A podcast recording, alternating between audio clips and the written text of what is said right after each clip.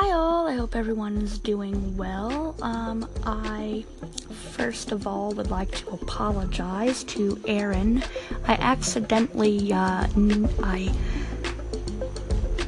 sent you a, a thing on Anchor and it was like, hey, get back online, and I didn't want to do that. I just wanted to hear if you had done any posts, so I hope that did not annoy you. I, I didn't mean to do that, but uh, anyway, I hope all are doing well. Um, Tiffany, really good to hear you. We've been online friends for a really long time, and uh, it's good to put a voice with a name. It's little things like that that make me glad for such social media apps.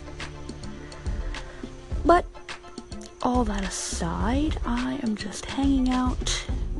I'm taking a break from home front for a bit and reading. I didn't get a lot of reading done today, but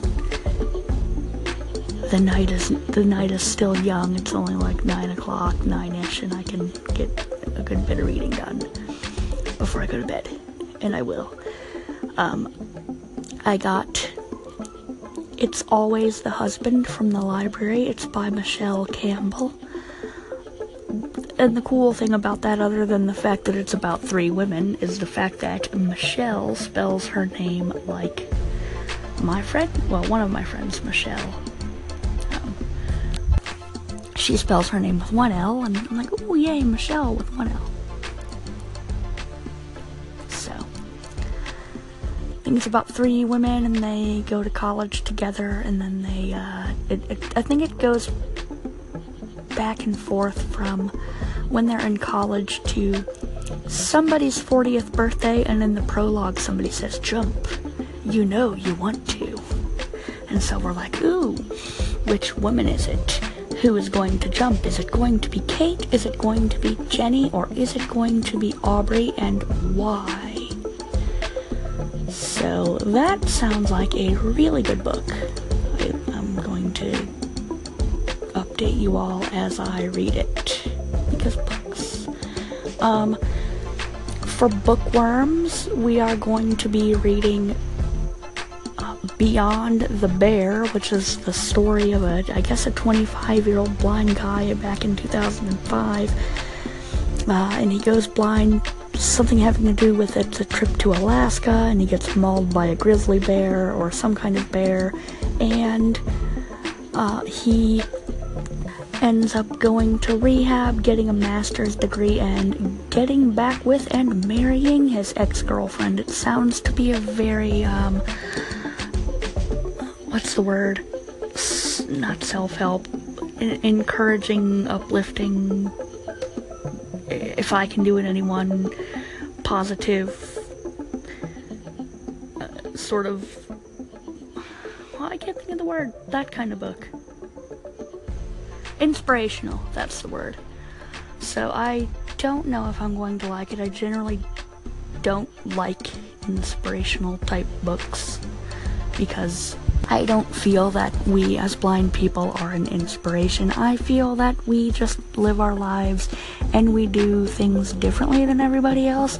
I mean if we happen to inspire somebody with something that we do awesome but why bring attention to it? Just because our eyes don't work and for anybody, just if they have another disability where whether they're in a wheelchair or they can't hear or something, it, it doesn't make them different than anybody else.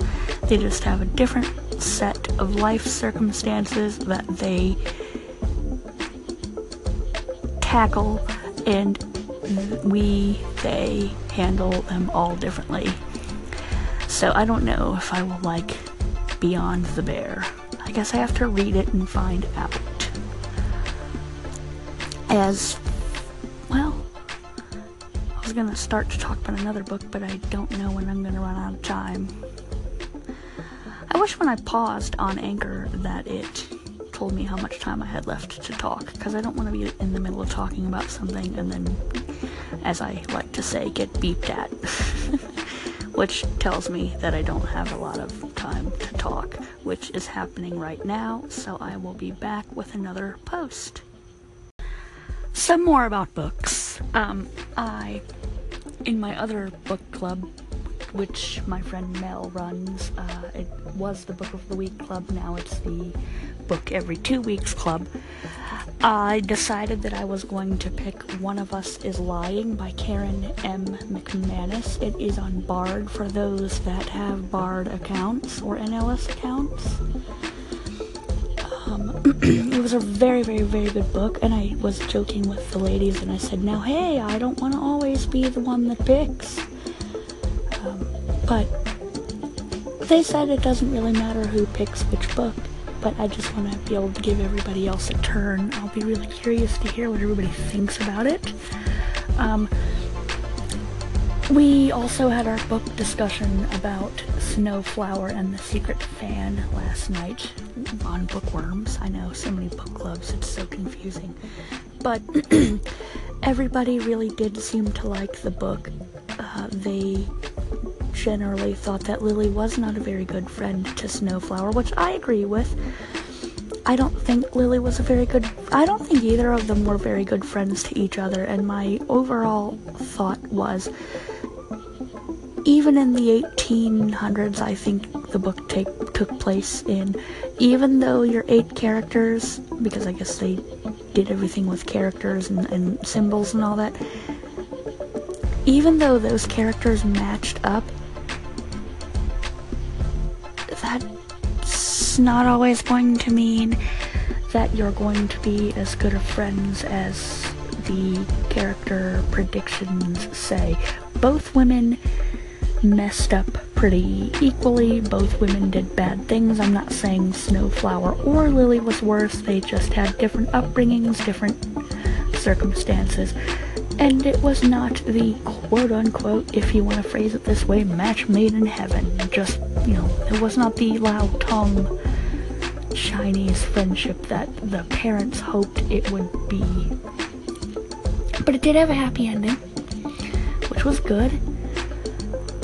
Um, what else am I reading? Interview with the Vampire. I'm reading that per Bob's suggestion. It's really good so far not very far into it, but I'm not in a vampire type mood at the moment. I'm in a either fantasy or psychological thriller type mood. Because I do have book ADD. I joke about it all the time. But, um, yeah. I think that's all I've got to say for right now. Um, feel free to comment, applause, share, shout out, all that. I haven't figured out how to do the shout out yet, but I'd like to because I like to acknowledge those who listen to my posts or comment on my posts. But I'm not quite sure how to do that. So, anyway, I am going to go and read. I hope everyone's well. I was hoping to get beeped at. and I will talk to you all really, really soon.